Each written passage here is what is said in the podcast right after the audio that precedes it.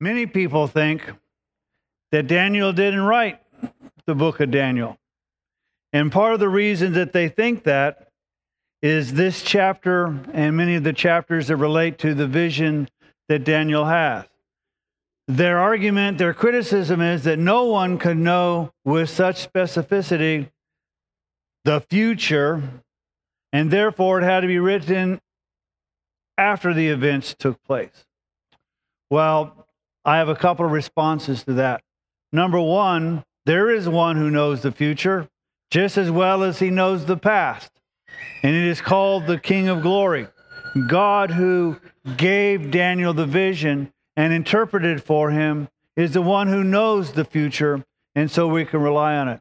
But even if you take the critics and say, well, it wasn't written back in the 500 BCs, but more like the 120 BCs, Daniel is still going to have a no, several other predictions of the future. One of those is the coming of the Messiah. So even if it was written as late as the critics say, there are still future passages to take place, which do take place in our past, but there's still more future predictions yet to come. And so, just as I believe Daniel wrote and I believe that not because I am so smart, but because Jesus said, Have you not read what Daniel the prophet said? So Daniel the prophet wrote the book because Jesus said he wrote the book. So that's kind of enough information for me. But again, even if we accept the criticism that it had to have been written later, there are still things to come that we will see. And so let's take a look at the eighth chapter of Daniel. It says, In the third year of the reign of Belshazzar the king, a vision appeared to me, Daniel subsequent to the one which appeared to me previously. And I looked in the vision, and while I was looking, I was in the city of Susa, which is in the province of Elam. And I looked in the vision, and I myself was beside the Ulai canal. Then I lifted up my eyes, and behold, and a man and behold, a ram which had two horns was standing in front of this canal. Now the two horns were long, but one was longer than the other, with the longer one coming up last. And I saw the ram butting westward, northward, and southward, and no other beast could stand before him, nor was there anyone to rescue from his power. But he did as he pleased and magnified himself. And while I was observing, behold, a male goat was coming from the west over the surface of the whole earth without touching the ground. And the goat had a conspicuous horn between his eyes. He came up to the ram that had the two horns, which I had seen standing in front of the canal, and rushed at him in his mighty wrath. And I saw him come beside the ram, and he was enraged at him, and he struck the ram and shattered his two horns and the ram had no strength to withstand him. So he hurled him to the ground and trampled on him, and there was none to rescue the ram from his power. Then the male goat magnified himself exceedingly, but as soon as he was mighty, the large horn was broken, and in its place there came four conspicuous horns towards the four winds of the heaven. And so this is Daniel's second vision, and we see as I said, is the subsequent one. And it takes place, the first one takes place in the first year of Belshazzar, king, and this one takes place in the third year. So a couple years passes. This gives us, again, some additional information that the other visions of both Nebuchadnezzar and then of Daniel gives us more information about so that we might have a better understanding. But it is written at the time when the Babylon is still the ruling empire. So it's not like he's writing, okay, this took place and Babylon suffered, but it's taking place when Medo Persia was in power. So that's when he's seeing this vision, and he sees it not in the capital of Babylon, but he sees it in Susa, which is a satellite city. Now, it seems to indicate that Daniel isn't there in his vision. he's there. But some say, well, he may have been on a diplomatic mission or whatever. I kind of think that's somewhat unlikely since Belshazzar didn't really know about Daniel till the night he lost power. So it's li- unlikely that he sent him on any kind of diplomatic mission. But we see that, um, and so my belief is that the entire vision is he's seen it from this place. I'm going to kind of explain what's taking place, but know that in a few verses, the angel is going to explain what takes place. So I read the end of the chapter, so I kind of it it helps. But rather than reading it and then going to the next and then trying to compare, I think it's just quicker if I talk about it, but then compare my analysis with what the angel says. And so what we see here is the goat with two horns, one larger. A horn usually represents a seat of power, authority. And so with the two horns, we're going to see that that represents the Medo Persian Empire. And it says one horn is larger, the second one, Persia, always had the greater influence and power in the Medo Persian Empire. So this vision shows that there's this duality of authority but the Persians, the second one, had the greatest. But then there's this goat that comes and is enraged. And even though no one up until this point could withstand the Medo Persian Empire, that is able to go north, south, east, and no one can stop it, all of a sudden this goat comes and is enraged against this ram with two horns.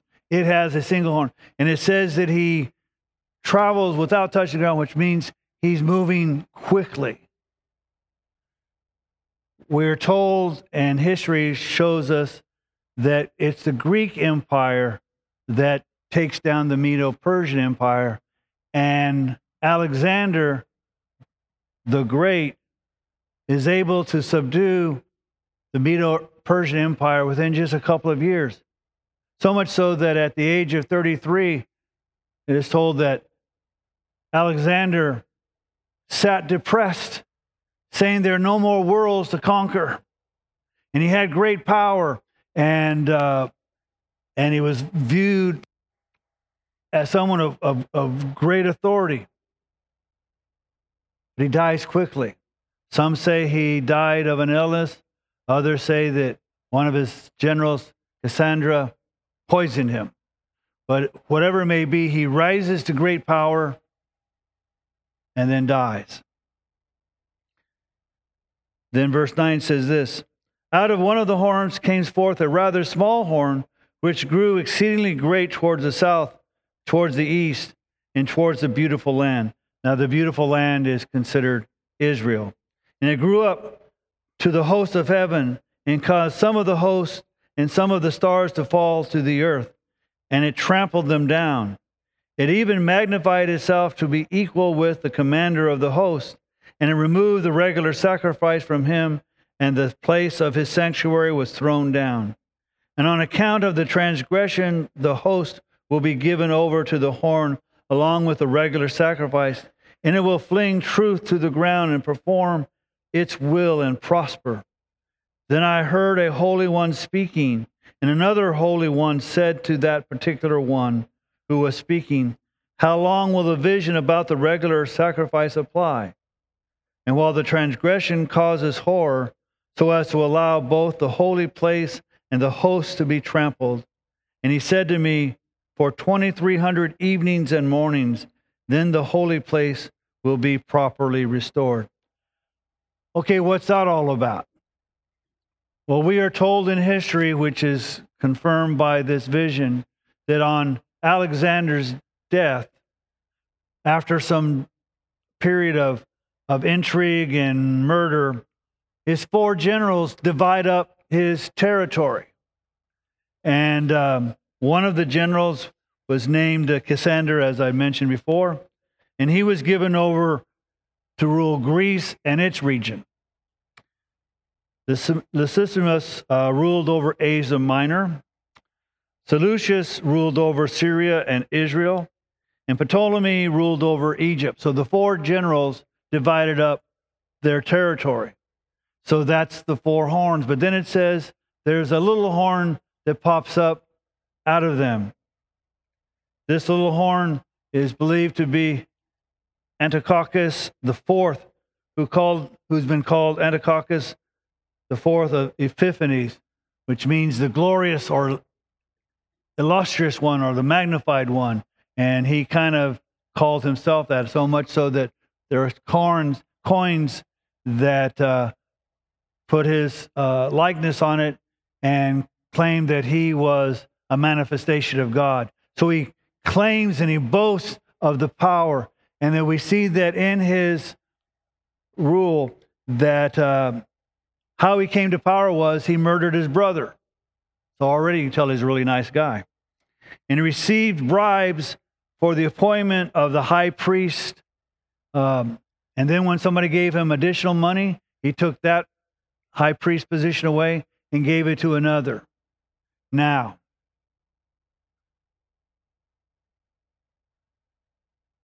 that's not an authority position for him or any non Jew to have. The high priest position was based on birth and determination by God of the tribe of the Levites. But we can see how, in essence, religion got so syncretized with power that everybody looked to the ruling authorities say, Well, give me the power of religion over this. And they bribed him. And then when the money wasn't enough, bribed him again.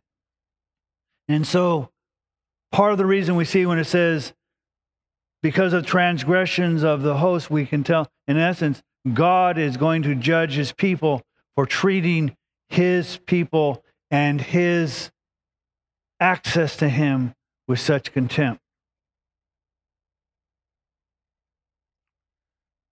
Now, Antiochus had an agenda. He just didn't want to rule, like, say, for instance, the Romans were satisfied with conquering a territory, and you can keep your religion and you can keep your practices, just send us the money. Antiochus wanted to reshape Israel. So he demanded that Greek culture and Greek customs be adopted. He refused to allow them to become circumcised and any other types of things that would be a part of, of Jewish custom and religion. Uh, so not only did that, uh, when he lost a battle, he came back to seize Jerusalem a second time and set an idol of Zeus in the sanctuary. And then he took swines and sacrificed them. Then he took the juices of the pigs and sprinkled it all over the temple. And thus, sacrifices were stopped because of that desecration. It is also believed that Antiochus was responsible for the murder of about 100,000 Jews. Now it says that when the temple was desecrated, that there would the offerings would be ceased for a period of 2,300 evenings and mornings. So there's kind of some disagreement. How do you interpret that? Some would say, well, it's 2,300 days. If you hold to that position, there seems to be sufficient historical evidence to say that that's an okay position because there was a period of time that from the from the orders to the to the rededication of the temple. Took that about a time about seven years. And then others say no what it's talking about is 2300 evenings and mornings sacrifices. So we're talking about 1500 well 1650 days but 2300 sacrifices. In that, there seems to be additional support to say that that's when the sacrifices actually stopped and whatever. I don't, I'm not smart enough to know which it is, but I do know the temple was desecrated, and I do know the sacrifices were stopped. And I do know that it was recleansed. And there is a holiday that the Jews celebrate called Hanukkah, where there was the Festival of Lights, where it said that there wasn't enough oil to keep the candles burning uh, after the dedication of the temple. And so it burned for eight days longer than it should have until the proper oil came. And you find that in the book of Maccabees and whatever. The book of Maccabees, as far as Protestants are concerned, is not the word of God. It has some historical evidence. But I will say that apparently Jesus celebrated that custom because the New Testament says that Jesus went to Jerusalem during the Festival of Lights, which was this festival. So Jesus celebrated Hanukkah, if you will, even though we don't. So that's kind of the historical setting. We have the Greek nation subduing the Persian, Medo Persian Empire very quickly. We see Alexander dying, four generals rule. The one that's significant to Israel is Antiochus and how he treats the people. So let's say if all that comes into agreement with the interpretation. Verse 15. When I, Daniel, had seen the vision, I sought to understand it. And behold, standing before me was one who looked like a man. And I heard the voice of a man between the banks of Ulai, and he called out and said, Gabriel, give this man an understanding of the vision. So he came near to where I was standing, and when he came, I was frightened and fell on my face. But he said to me, Son of man, understand that the vision pertains to the time of the end. Now, while he was talking with me, I sank into a deep sleep and my face to the ground. But he touched me and made me stand upright. And he said, Behold, I am going to let you know what will occur at the final period of the indignation, for it pertains to the appointed time of the end. Now, this is kind of, huh, when you hear this, because he's talking about the appointed time of the end. And all that I've just discussed happened a few thousand years ago. And from our perspective, that ain't the end. The scriptures oftentimes will give us a dual view. You'll hear about in the Old Testament in Isaiah, it'll talk about the children of Rachel crying.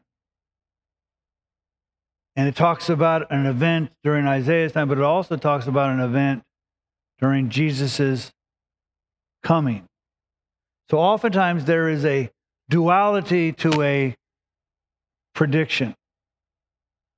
The best way to kind of explain that in a vision is if you look out at a mountain range and you see two mountain peaks.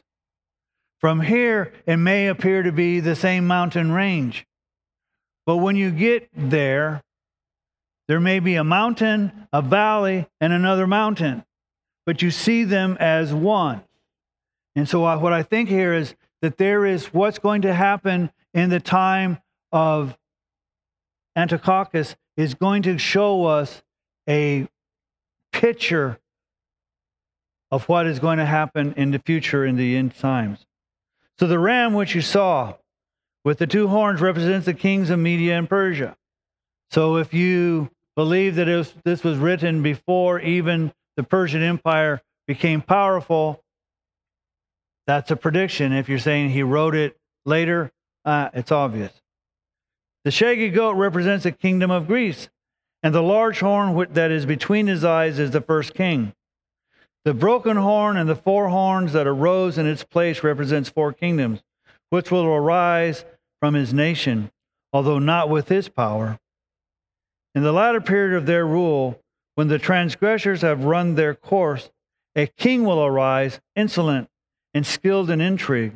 His power will be mighty, but not by his own power. And he will destroy to an extraordinary degree, and prosper and perform his will. He will destroy mighty men and the holy people. and through his shrewdness, he will cause deceit to succeed by his influence. And he will magnify himself in his heart, and he will destroy many while they are at ease. And he will even oppose the prince of princes, and he will be broken without human agency. The vision of the evenings and the mornings, which has been told, is true, but keep the vision secret, for it pertains to many days in the future. And so we are given even more information about this one who is going to rebel against the people of God. While it fits Antiochus IV, and Antiochus dies of an illness, he doesn't die at the hands of a human, and is told that he dies a very painful death. This also gives us a picture of someone who almost sounds like Antiochus, and his name is the Antichrist. And the Antichrist will be shrewd and powerful and will receive power not of his own. And he will desecrate the temple and he will, if you will, murder the holy ones. And so we see, just as, for instance, Joseph is talked about as a type of Christ, and David is a type of Christ, and Daniel is a type of Christ. We also see in the scriptures a type of Antichrist. Those um, those uh, characteristics that will show us who he is. And so we are told the vision is just not a dream. It's just not, he didn't have pepperoni pizza and have a bad night. That the vision is true but it is something that uh, pertains to many days in the future. One of the things I didn't mention, which again is interesting about this, this passage and, and this portion of the scriptures, he's told that it is to keep this vision secret. Chapter 1 of Daniel is written in Hebrew. Chapter 2 through 7 in Daniel was written in Aramaic, which was the international language of the time. Chapter 8 and follows is written again in Hebrew. And so it may seem that chapter 1 is written for the people of God, the other is written for everybody, and the rest of it is written for the people of God. And so part of the, if you will, keeping this secret until later is not to use the international language, but the language of the people. Then I, Daniel, was exhausted and sick for days. And you can, if, if you take this, if you take this vision seriously, it can shake you. Because the people of God are going to suffer, and the places of God are going to suffer. Now, some of their suffering is probably deserved. But some of the people are going to suffer and they didn't deserve it. Just because the priesthood is up for sale doesn't mean all the people were corrupt, but all the people will suffer. And Daniel takes this and understands this. Kind of in the same way, we Christians, when we read and try to interpret and try to misinterpret or reinterpret the book of Revelation, kind of our attitude is because most people have been taught, rightfully or wrongfully, that we're not here, that we're raptured out of here, therefore it doesn't concern us. Well, even if we're raptured out of here and it doesn't concern us, it ought to concern us because there are going to be people left, if we're not left, who are going to suffer under this type of rule. It should shake us, if you will, not our faith, but our concern for people. It's not, well, doesn't affect me. It's not going to affect Daniel because it's not going to happen for many days from now. Daniel is going to be in the presence of God before any of this happens. But because Daniel loves his people, it shakes him. So he was exhausted and sick for days. Then I got up again and carried on the king's business. Daniel takes a realistic approach. God has ordained something and it's going to take place. And it bothers me and it sickens me and exhausts me. But I have a job to do. It's kind of like, again, we Christians who talk about, well, Jesus is coming again, so just let's hang out. We're kind of guilty of what the disciples was when Jesus left. We're staring up into heaven, not doing anything. One of the pastors once said that we're so heavenly minded, we're no earthly good. Daniel understands the vision and takes it seriously, but he gets back not to his business, but the king's business. And we should be about doing the king's business. And that's not the president or the governor, that's the king of kings and lord of lords, because we are his ambassadors in this world. We are foreign aliens in a foreign land. And we should be about the king's business, whether we understand all that he has for us or not. But I was astonished at the vision, and there was none to explain it. Notice, even after the explanation, he doesn't quite understand it. And even after the explanation, I don't quite understand it. I don't understand why we're told certain things that are happening in history, but it appears to be things that will happen many days in the future. But I do know this when it's all revealed, we'll look back at this and say, I don't understand why there was a debate. It's clear what God had said.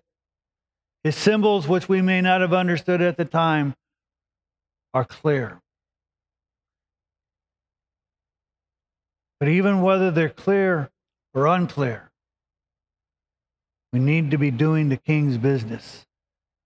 And the king's business is what did he tell us to do?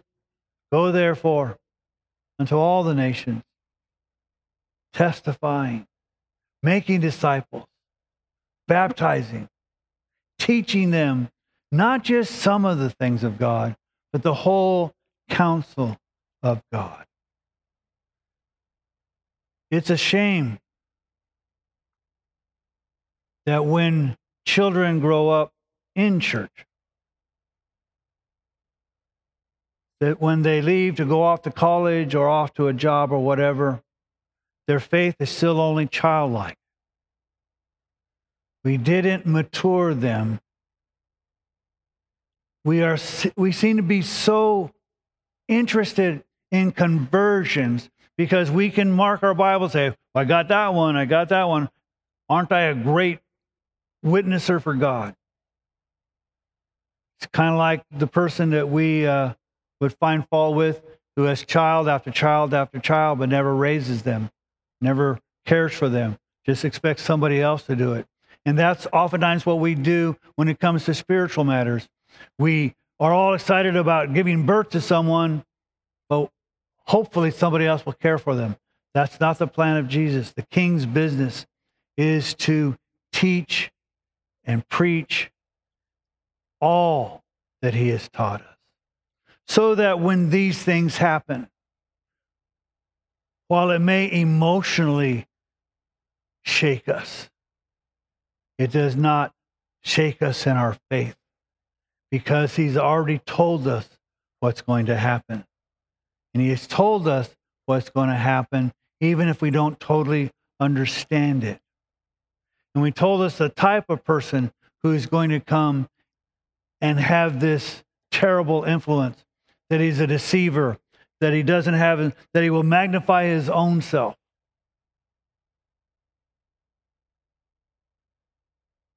That he will even oppose the Prince of Princes.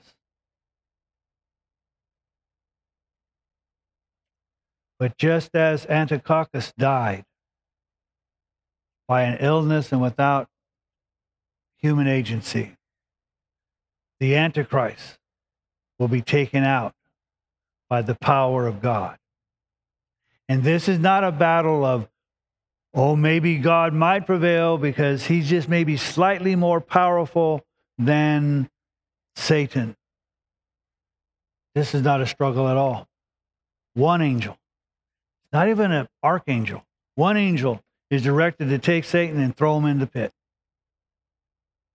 This is not a struggle against good and evil. This is the unveiling of God's plan for the world and his people.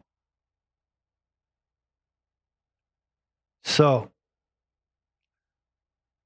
I did not give you a very good explanation of this passage. I fully realize that. Because if I did, it would take us many, many hours. And everybody wants to go home and watch the football games and eat lunch and do whatever. So I understand I don't have hours and hours. But even if I spent hours and hours, there would still be questions I would have and you would have. My job isn't to tell you what happened. My job is to say, you know, I guess I'm going to have to research that more. I guess I'm going to have to read Daniel a little more. I'm going to have to read some of the other visions and some of the things that are going to happen later in the book. And maybe read with that understanding what's happening in the book of Revelation so that I might know what God is doing rather than Pastor Joe or some other person telling me what's going to happen, that I might know. So that I might have not childlike faith, but knowledge of what God is doing. Because let's face it, when difficult times come, and it doesn't have to be the Antichrist, it could be persecution, it could be illness, it could be a crisis of faith. I'm here to tell you, you will not get through that because Pastor Joe has faith. Or your mom or dad had faith. It's because of your faith that God has given to you and that you have nourished and treated with care and grew and strengthened by your word reading the word.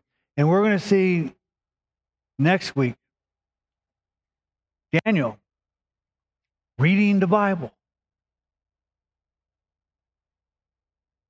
So if Daniel is going to read a prophet, maybe it's a good idea for us to read the scriptures. And he's going to give us, by implication, an excellent way to pray. But Daniel understood it was God's plan, even if he didn't understand everything about it. And if Daniel, who was given the vision, didn't understand everything about it, then it would be presumptuous of me to say that I know everything that's in it. But I do know there's enough there to strengthen our faith and to give us a roadmap what is going to happen in the future. So that when those things happen,